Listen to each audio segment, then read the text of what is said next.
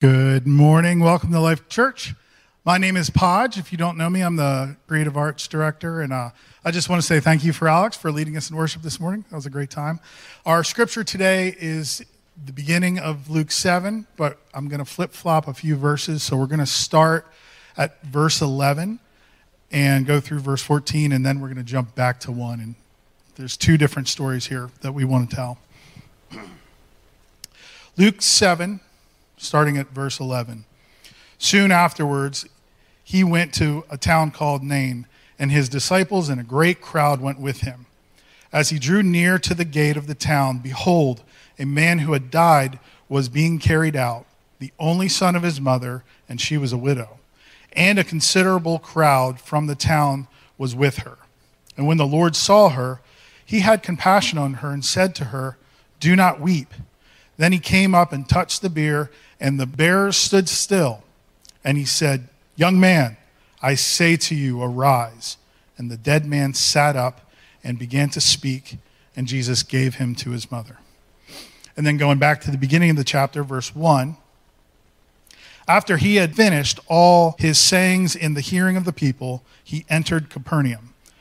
Now, a centurion had a servant who was sick and at the point of death, who was highly valued by him when the centurion heard about Jesus, he sent to him elders of the Jews, asking him to come and heal his servant. And when they came to Jesus, they pleaded with him earnestly, saying, He is worthy to have you do this for him, for he loves our nation, and he is the one who built our synagogue. And Jesus went with them. When he was not far from the house, the centurion sent friends, saying to him, Lord, do not trouble yourself, for I am not worthy to have you come under my roof. Therefore, I did not presume to come to you, but say the word and let my servant be healed. For I am too a man set under authority, with soldiers under me, and I say to one, Go, and he goes, and to another, Come, and he comes, and to my servant, Do this, and he does it. When Jesus heard these things, he marveled at him and turning to the crowd that followed him, said, I tell you, not even in Israel have I found such faith. And when those who had been sent returned to the house, they found the servant well. Now, I don't know about you, but when I read stories like this in, in the Bible, I think about, wow, what a, what a great, exciting time to be living there, you know, when miracles and people were being healed and stuff like that. But I, I lose sight of the fact that the same God is still alive and active today. There's healings and miracles happening right and left, and sometimes we, we don't see them or we, we don't hear about them. A couple years ago, I ran across this video of some missionaries from the Christian Missionary Alliance, which we are a part of, and they told this amazing story about this little girl. And so I'm going to show you a little clip of that video. So check it out. One of the new ministries that we added this year that we've never had before is praying for people who came to be treated medically. The students were washing people's feet and asking them, Can we pray for you? So some people were being healed before they even got inside to see the medical personnel. When the child evangelism team and the drama teams went out to these outlying villages, they ran up to the students and said, We heard your God heals. Will you pray? And they would bring their sick. This time during outreach, it was really quite different. We could tell that God was moving and He had a plan for the village. And there's one girl in particular that just God had an amazing story for her. We went into um, one village that was previously closed to the gospel, but they let in the drama team. At the end, we asked if anybody wanted prayer. And so they brought forth this girl. Her leg was curled under and her ankle was bent. Her foot was turned underneath. She was walking on her knees. The only way she could get around was by just dragging herself through the sand with her hands. First impression was this would be huge if the Lord could heal her. We prayed for her once and nothing really happened. We prayed again and again and again. I just felt, you know, convicted that sometimes it takes more than one prayer. Every time we prayed for her, she, she rose up a little higher and she could walk a couple steps farther. For the first time in 10 years, she was walking under her own power um, around the ground. Everybody in the village was going nuts. Ils n'ont jamais vu de guérison. Et va savoir qu'il y a quelque chose plus puissant que ce que nous croyons, nous qui ne sommes pas des chrétiens. the dad came forth and talked to our pastor. What he told us was since he saw what Jesus could do, since he saw this healing, they were going to take her gree-grees off, which are fetishes for protection and things like that. And they said if she wants to, she can become a Christian. People were coming up and saying, This whole village knows what you're doing. There were grown men that were crying, that were weeping as our kids would pray for them or as our kids would wash their, their feet. Literally, thousands of people were coming out to hear the gospel. People at the campaign were, were chanting, Yesu, Yesu, Yesu. And so it's like, where did this come from? You know, these are They people. They don't even know Jesus. They don't even know Jesus, and they're chanting his name.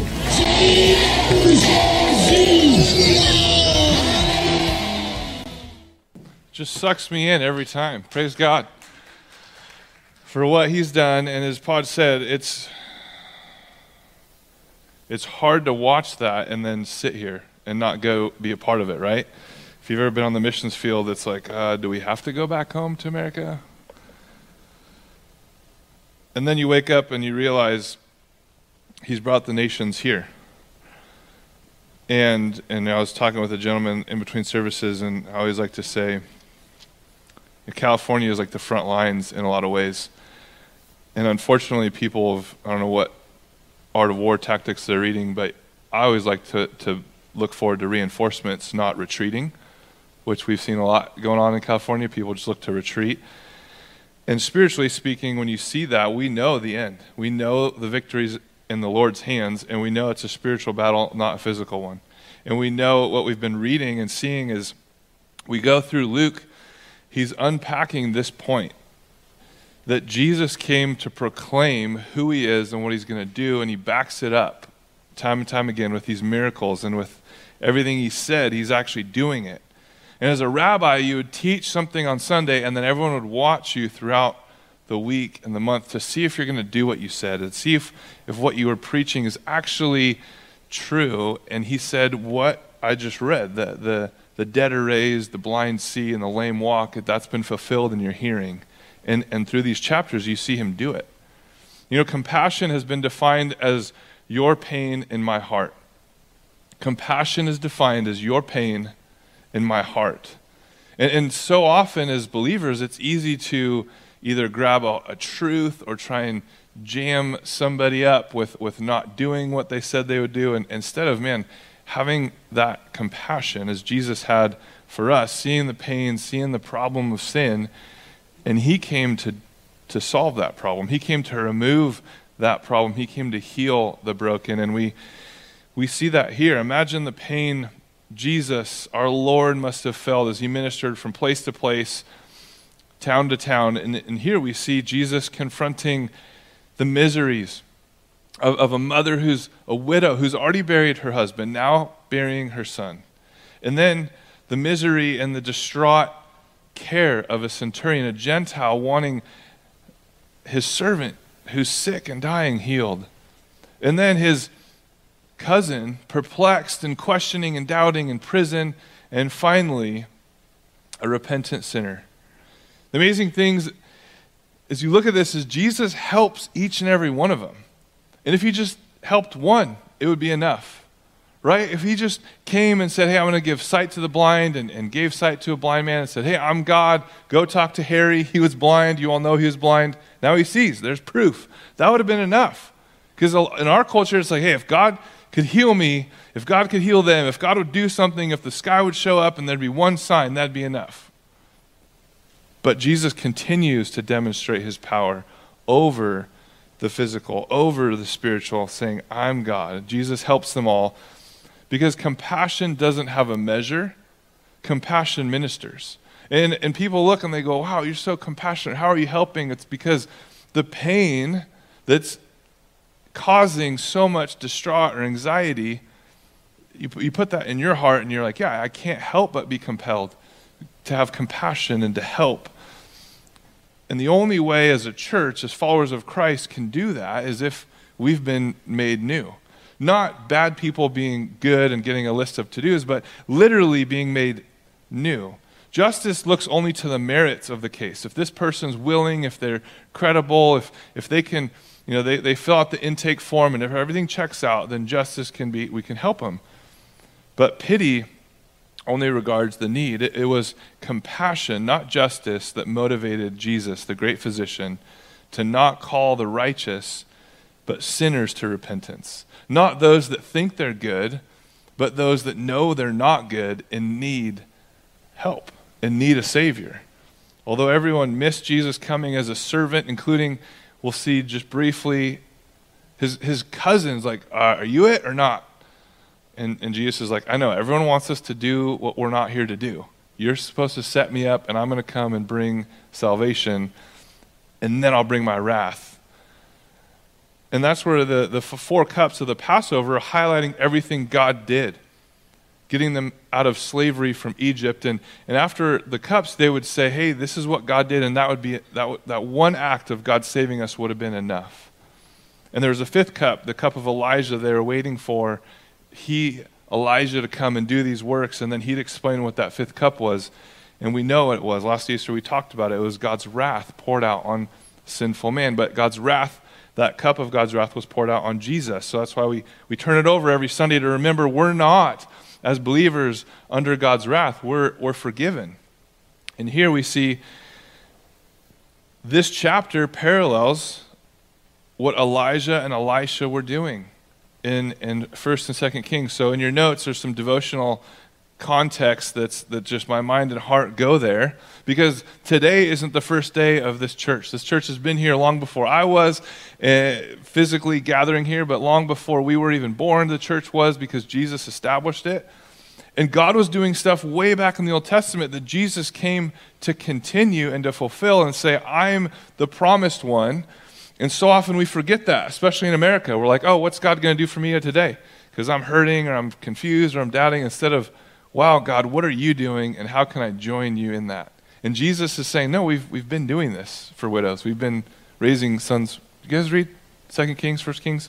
You should read it this week for devotions, Elijah and Elisha. And then the, the most amazing story that my son, as a two year old, could not put the Bible down from reading about the Gentile king Naaman who took Israel as captives, and he had leprosy, and then he went and was healed. In 2 Kings 5, you can read about it. God heals the enemy of, of Israel. Christ never preaches a funeral service. It's interesting. That's one thing as the Messiah he never had to do. Instead, he shut down a funeral service when he meets the dead, right? He, get, he came to give life. The enemy came to steal, kill, and destroy. In John 10 10, he came to give life and we'd have it abundantly. He who has Christ has life, and without Christ, man is dead in his sins, Ephesians 2. He gives enjoyable life, but also, more importantly, eternal life. Today, I pray that we will not simply be aware of Jesus, but be completely in awe and, and enamored by who Jesus is. First, we see that the dead come to life as Jesus restores hope by raising the widow's son. Joseph Bayly knew what loss of a child was like, he and his wife, Mary Lou, lost three sons one at 18 days after surgery, another at five years with leukemia, and the third at 18 years after a sledding accident. So when Joe writes about the death of a child, people sit up and take notice. He writes this He says, Death is a cruel thief when it strikes down the young.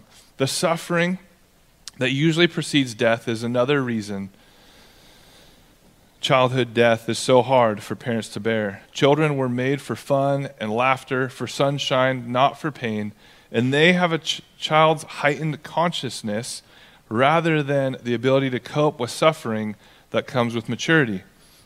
They also lack the kind amnesia of senility in a way that is different from other human relationships. A child is bone of his parents' bone, flesh of their flesh and when a child dies, part of the parent is buried. He writes that the death of a child is certainly one of the greatest agonies possible in life. Burying a part of oneself is a period before the end of the sentence, the death of a future. It's a burden that all parents fear. And this pain that some of you have felt, some of you have known someone who's lost a child. This pain, Jesus sees and he, and he comes alongside and he gives the widow back her son. And, and for some of you, you've walked through that, and, and Jesus has come and brought you comfort. And, and in that tragedy, there's, there's a lot of emotion, there's a lot of pain, there's a lot of hurt. And somehow, as the time goes by, God can mend, God can comfort, God can heal. And as Paul talks about, we're comforted in those for the purpose of comforting others. And in our Western culture, so often we go to the question of if God's all powerful, then why would he allow this to happen? And you fill in the blank. And namely, this is one of the most, if any question could be asked of why God would allow a child to die, it's, it's this, right? And so often we put God on trial and say, well, why, if you're all powerful, did you do this? Did you not stop this? Instead of asking the question of, God, how are you going to use this? And it's hard. It's, it's, it's easy now, today on a Sunday, not in the moment, not the night before your child's dying or having to pull the plug or being in that emotionally distraught where there's no, there's no way you're sleeping. Thanks to modern medicine, doctors can give you sleep aids to help you, but there's no way. You're emotionally gripped. She's already buried her husband. Now she's having to bury her son. And and here we see, and, and through Scripture, you, you learn that language that if God's all powerful, then maybe this pain and suffering I'm enduring, God's going to use for His glory and His good somehow. And, and that's a question that, that an unbelieving world is like, how can believers ask that? Now, pastor's note to the congregation don't walk into a funeral and do what Jesus does here. And also, don't don't walk up and say, hey, let's not ask why God would allow this. Let's ask how God's going to use it. It's a great, my pastor told me, it's wonderful, it's a great. No, there's still months and years go by, but you're still in the spot saying, I'm a human. Why didn't you stop it? Why do I have to endure this pain? It's a fair question. But eventually, as we grow and we see God's in control, we go, okay, God, how are you using it?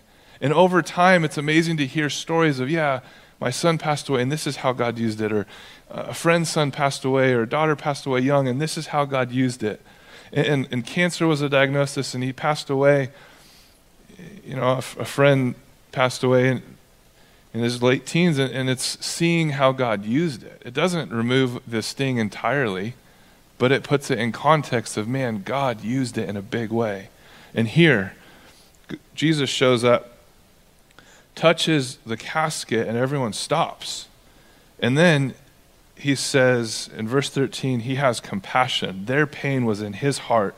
Their pain was in his heart, and he couldn't help but blurt out, Stop crying! Guys, you're, just stop it.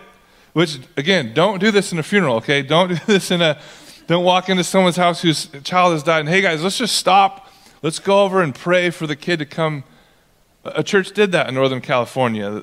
I don't know if it was a family or the, the, the account was kind of skewed, but we run the risk sometimes of trying to say, God, you have the power. Why'd you do this? Let's just, let's just raise the kid because Jesus has the power. Yes, he does.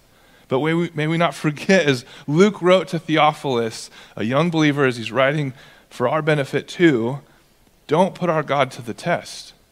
Don't say, Why'd you do this, God? Why didn't you stop it? Say, okay, I, I don't know why I'm enduring this, but I need you to comfort me. I need your healing. And you comforted a widow before. So he has compassion. He says, hey, stop crying. Because we're not God, we can't say that. He is God, so he can say, hey, stop crying. I'm going to do something for you. It's going to be amazing to confirm the gospel. And he comes and touches the coffin. Everyone stops Remember, if you touch a coffin, you're unclean. So Jesus, again, puts himself under scrutiny of the law because he's caring for the more important thing, the human, right? And so he says to the young man, Hey, get up and go give your mom a hug and kiss. She's been mourning. All, she hasn't slept. Go, go comfort her. And everyone, the end of it, verse 17, the report about him spread through the whole Judea and all the surrounding country. Jesus simply tells the corpse to arise. So cruel. And so many people have ridiculed this church for spending days trying to say, hey, kid, get up. Hey, kid, get up. And as we saw the video, videos, like more people needed to pray and then it would work. And you've heard stories of people being in, in a hospital and the, the person's dying and the pastor's like, I don't know how to do Hey, just get healed. Oh, it didn't work. I don't know how to, what? There's power. Jesus has power. God has power to heal, and He does it to confirm the gospel, but it doesn't mean He always heals. It's not a mark of salvation, it's not a mark of God. Because again, we're Western. We're used to having the, the choice of the packages for our cars, and we, we're used to having all the menus of thousands of options, and everything's at our fingertips, and we get to pick and choose instead of going, okay, God, I don't know how I'm going to eat, but I need you to feed me. And food's going to fall from the sky, and I'm dependent on you. How are you going to use this situation? It's bad, it's worse. And we see that God, this is God. In, in Elijah, we see that the dead man, or better formally, the dead, the formerly dead man, sits up responding to God's word spoken from Jesus. In contrast, Elijah, which you're going to read about in your devotions this week, Elijah, who stretched over a corpse three times in 1 Kings 17, and Elisha, who touched a child with a staff laid over him, 2 Kings 4. Jesus simply utters a word. Jesus is God, and he just has to speak. He just has to speak, and the corpse comes back to life. Jesus hands the kid over to his mom which parallels 1 Kings 17 23. Jesus has restored the previously broken relationship between mother and son with renewed life. The son wasn't bad and needed to be good. The son was dead. Jesus doesn't say, Oh, I'm so sorry you lost your bad son. Yeah, he was a criminal, liar, adulterer. What a jerk. I'm going to make him good for you. That would not have helped the mom. She's at the funeral, everyone's crying. They certainly would have arrested Jesus for being insane. Although they probably should have up until the point the kid got out of the casket. It's like, dude, stop telling us to stop weeping. The kid's dead. She already buried her husband. Why are you, why are you interrupting the funeral service? Only he has the power to raise the dead and bring life back where there was death formerly. The power of Jesus and the presence of faith form a powerful combination. We see the power of Jesus and the presence of faith forming a powerful combination here where Jesus brings death back to life. In the beginning, verse 11, it says there was a great crowd that went with him. The crowd was full of people that were aware of Jesus, and certainly they were made aware if they had not already been. As Jesus claims to be God, were they choosing to live apart from him or were they actually seeking him? We don't, we don't know. But the question for us is if we were in the crowd, are we just aware of Jesus or are we in awe that this is God? among us, as they said in verse 16, God has visited his people. Have we been made alive in Christ and in awe that he would make us who were dead in our sin alive in Christ and now have a new life to live? The second thing we see is that Jesus makes the sick well. Not only does he make the dead live, but he makes the sick well. And when Jesus praises and heals the centurion's servant, a couple a couple things we, we observe here is number one, the centurion's not, not a Jew but he's, he's really smart. He's a leader. He's got authority. So he looks at this situation, and the problem is his servant is sick. Verses 1 and 2, he's near death. The plea that the centurion, he was not worthy to have Christ come to his home. And so he looks around and he realizes, I'm a Jew. And so he gets some Jewish guys to plead his case, which reveals in the heart of a centurion, which typically, if your servant was dead it, or, or, sick, uh, you would just put him out to pasture. If, if your servant was not doing well, you would just replace him. You'd go buy another one, or you'd, you know, like you do when a wrench breaks. You don't just sit there and go, man, I need, you just throw it away and get a new one. And so the fact that he cares so deeply about his servant tells a, a bit about his character. And then his intelligence and his leadership and his wisdom comes in. He's like, dude, I'm not going to get a Jewish rabbi's attention. I'm a centurion. So he gets some Jewish leaders together and they go and they, they plead on his behalf and they say there's a, the centurion has a slave who's near death, and he sends a delegation of Jewish elders to ask Jesus to heal the man. They're probably Jewish civil leaders, not necessarily synagogue leaders, but they plead his case and say, You got to heal this guy. He loves our nation and he built us a synagogue. That's why you should help him.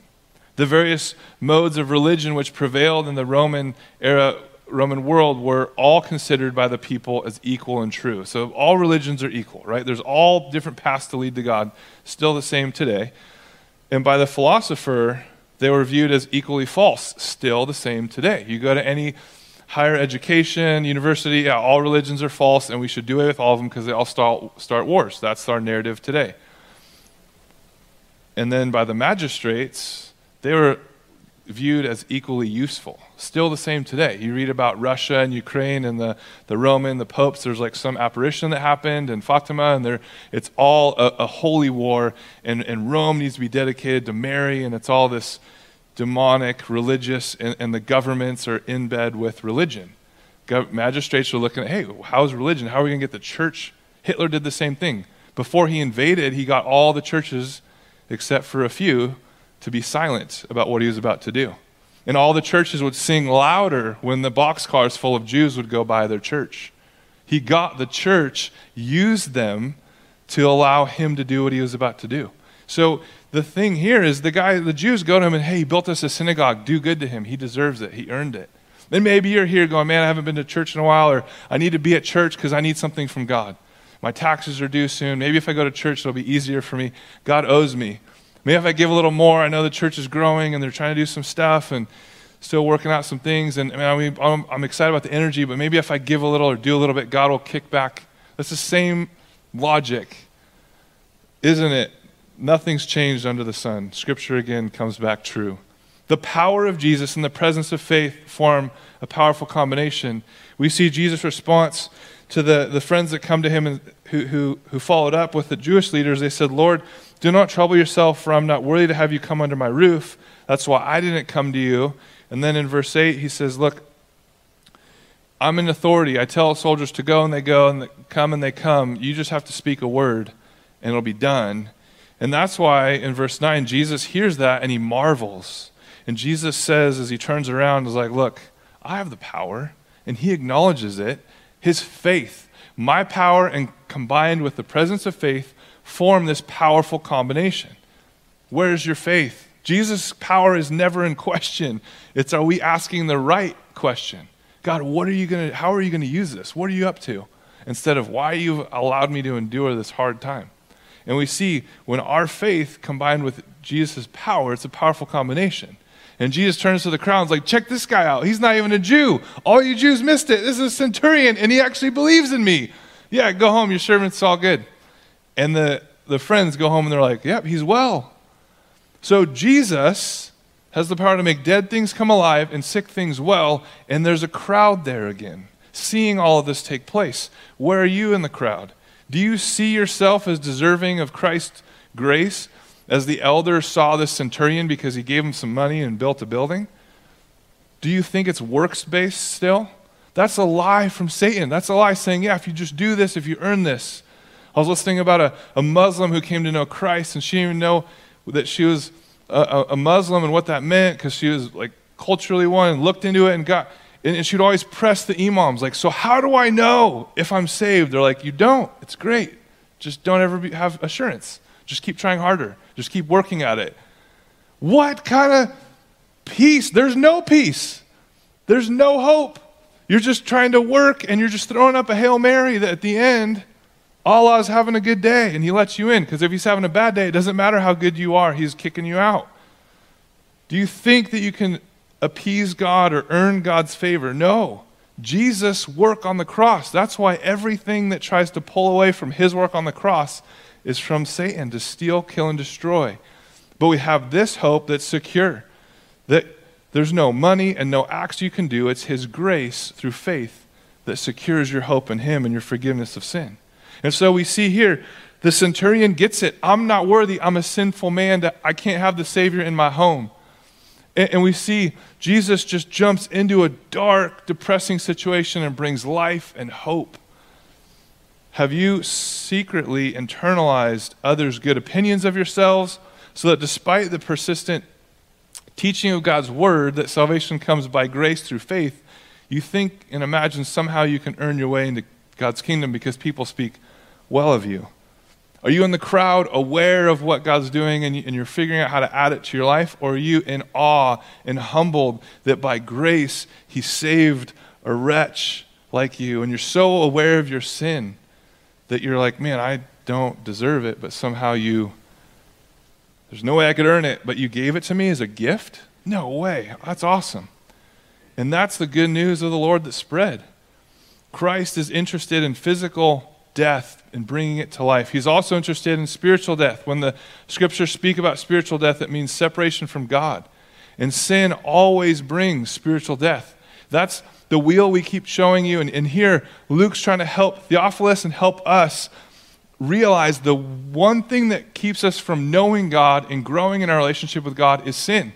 And, and the more we make room for it, and the more we, we just say, ah, maybe I can add some of these good things and we'll just kind of deal with sin later, or we hide it or we ignore it. No, that brings spiritual death. And it means separation from God, and sin always brings that spiritual death. The forgiveness of sin is the greatest miracle of all. We see that Christ forgives a woman, and she shows her thanks and praise in, in the most just scandalous way. And, and in transition, there, he, he encourages his cousin who's in prison freaking out, and you can read about it, but basically he, he tells a little parable about man these people the jews they want us to do things and we're not playing their game. We're not, we're not dancing to their tune. Don't worry john. I'm the messiah.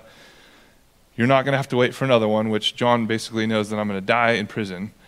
And then luke's like okay now we dealt with that and john got encouraged i want you to look at this. This is the most amazing where jesus forgives sin and you're going brandon a funeral was shut down because the guy rose out of the grave that Jesus rose from the dead. And then, and then a, a centurion servant, there was a huge crowd that witnessed both, both of these evidence incidences with just the evidence was endless. And the most amazing thing about all, and John was in prison and Jesus encouraged him, but the most amazing one was this woman, this sinful woman gets her sins forgiven. Yeah, that's it right here. Check it out. It's so amazing.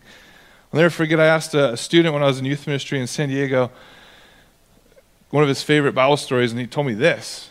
I was like, wow, junior in high school, this is his favorite Bible story. And as you read it, you see why.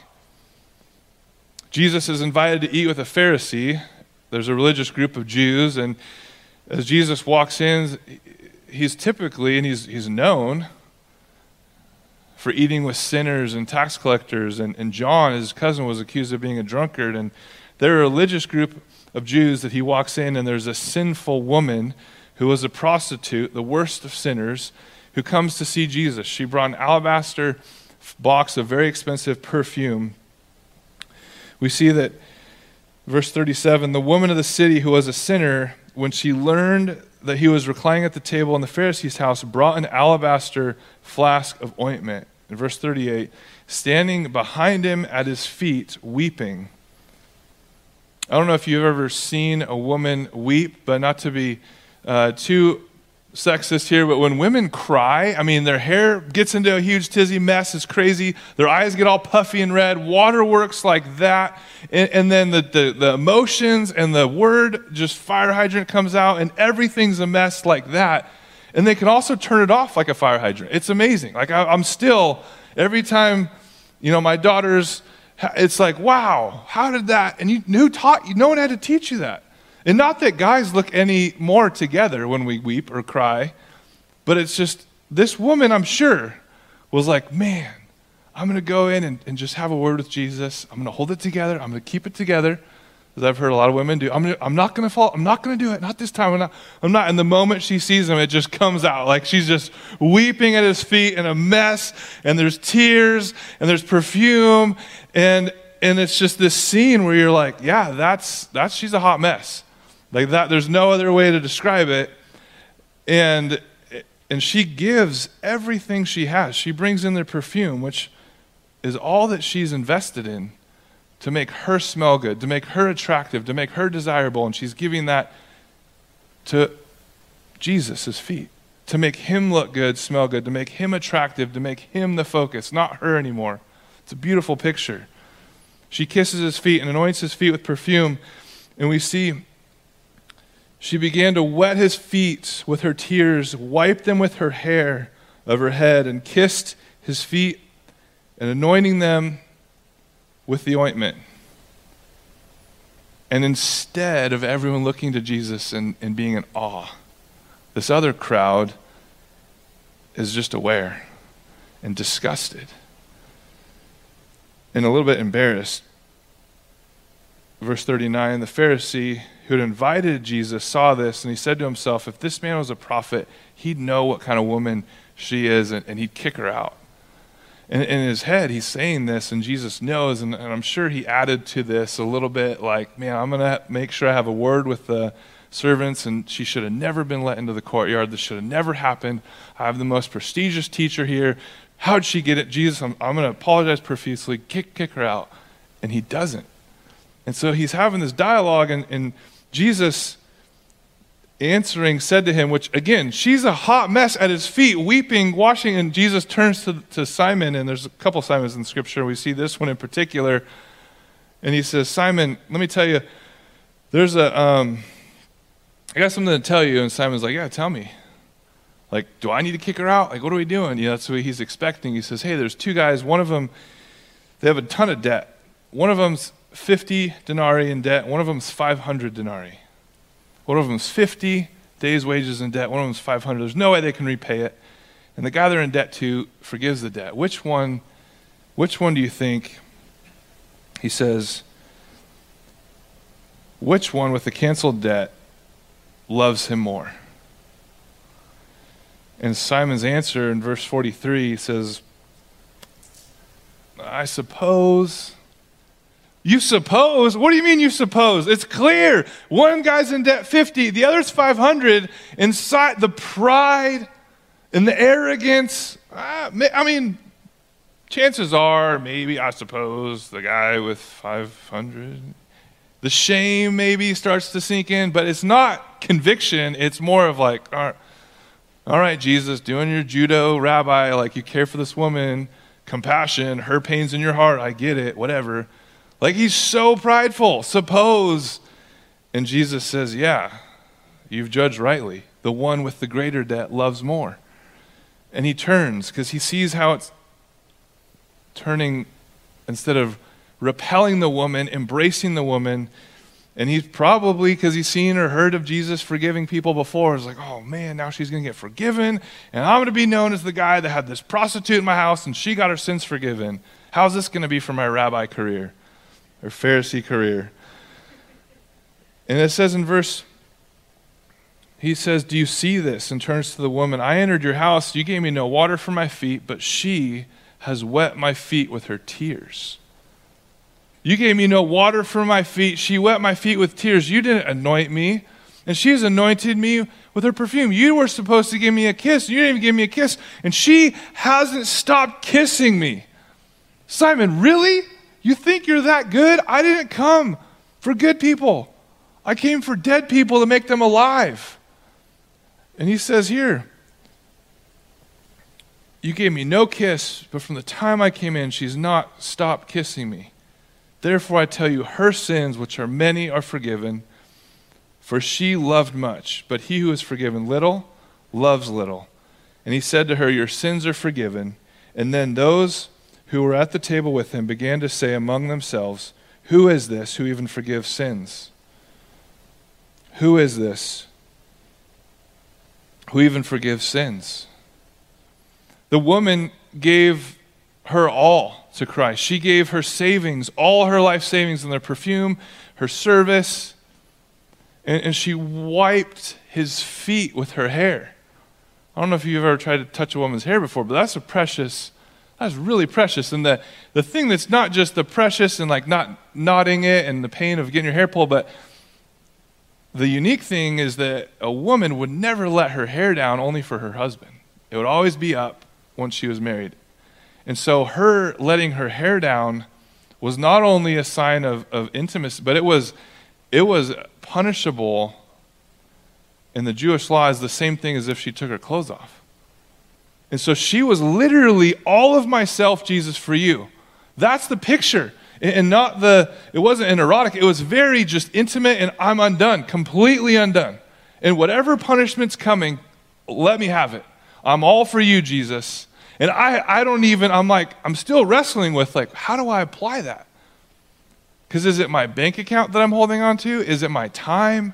Is it my talents and doing things for me? Like, how do I try and say, okay, all of me for all of you, Jesus. And we see pictures of this. We see this woman completely open herself up for ridicule to come and praise Jesus. And we wonder was she in the crowd when the centurion's servant was healed? Was she in the crowd weeping because maybe it was her distant cousin who passed away and he came to life and she's like, All right, done. I'm done with my sinful life. I'm following Jesus. I'm forgiven. I don't know.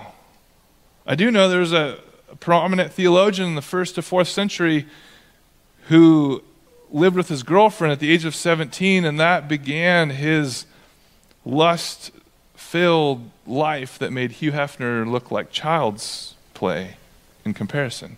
And Augustine said, In the midst of my joy, I was caught up in the toils of trouble, for I was lashed with cruel rods of jealousy. He had it all, and then he just couldn't fight off the jealousy and fear and anxiety. And God, he said, How good you were to be mixing bitterness in my cup of joy. And God pursued him and brought him back, and, and so sinful was he, and yet God saved him. It's, it's the power of Jesus. There's nothing that can come against it, and, and it has to be in the presence of faith. And it's God's grace and gift to us that we'd have faith that would form that powerful combination. Are, are we just aware of Jesus' power, or are we in awe of it? And do we put our faith in him? Because we're in the crowd at some point of those three stories we shared. And as we look about this, what are we supposed to think? What are we supposed to feel and do? Is in the midst of, of my joy, Augustine said, you put in bitterness in the middle of my joy so that I would see the futility, the, the simplicity of, of the, the desire I had. And, and I needed God and I wanted God, but the less and less I read God's word, and the more I looked at what the world had to offer, the easier it was to dismiss God until I was so broken and so hungry and so needing that I had to surrender, that I had to come to grips that I'm a sinner in need of a Savior. And you may, we see here that you may have a, a problem. Verse 49, they had a problem saying, Who, who can forgive sins? Forgiveness is not free, and it's certainly not free from controversy. Christ forgives sins. It's His blood that purchased our forgiveness, cleanses us. Each one of us who believe on him, 1 John 1 7 and Psalm 103 3, as far as the east is from the west, so far does he remove our sin. It's in God's sea of forgetfulness. And we see this peace that the woman didn't have, the peace that the mother didn't have, who was restored to her when her son rose from the dead, when, when the woman's sin was forgiven and she had that peace once again, when Christ forgave her of all of her sin. We see in the wheel that we put up, it helps us identify maybe where we're at in the crowd. Maybe you're spiritually dead in unbelief. And then in the moment your sins are forgiven, the moment you believe, you've now been forgiven. You've crossed over from death to life. But that doesn't mean that you're free from any sickness and you need healing, as we saw in the video. Jesus doesn't always heal, but the gospel always saves. And sometimes God's healing, God's miracles, back up the saving power of the gospel. And we see as we grow in our relationship with Christ, the same thing that kept us from believing is the same thing that keeps us from growing. It's sin. And we make room for it. We say, oh, I'm, I'm only smoking weed on my days off. It's not every day. I'm not pothead. Let's not get crazy.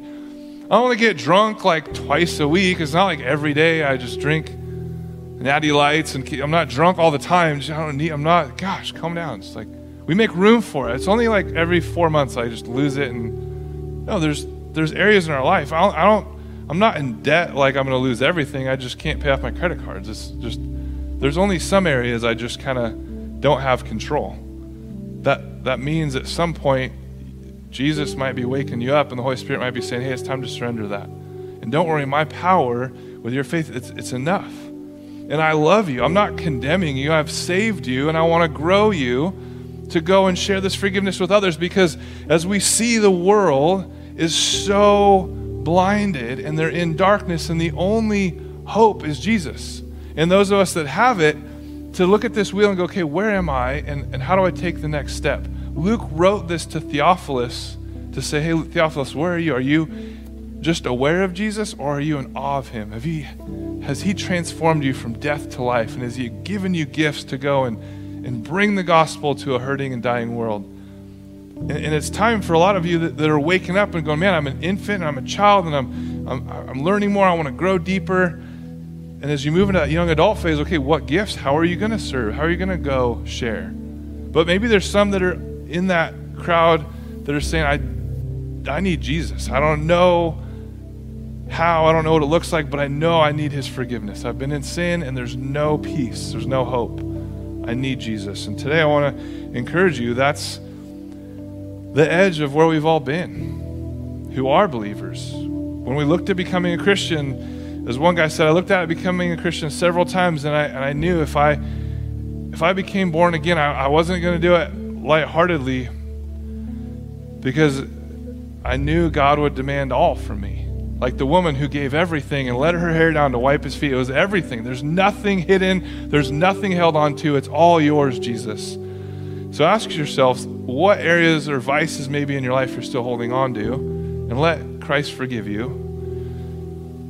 Good people don't just need a kind of religion. Grace is for big time sinners and small time sinners. We all need God's grace and forgiveness. And when we embrace that, when we see it's Jesus' power with our faith, then we can go share that with others. So as we take this time now and, and, and pray, maybe for you it's a salvation prayer Jesus, save me. I know, I don't know it all, but I know I need you to save me. And maybe for others it's the forgiveness prayer God, there's an area of my life I went back to and I've been holding on to, and I need to let you have it. I need you to forgive me of that sin or that bitterness or whatever it is that you're holding on to because Jesus says, if you want to come to Him for salvation or restoration or strengthening, He says these words Come to me, all who are weary and burdened, and I will give you rest.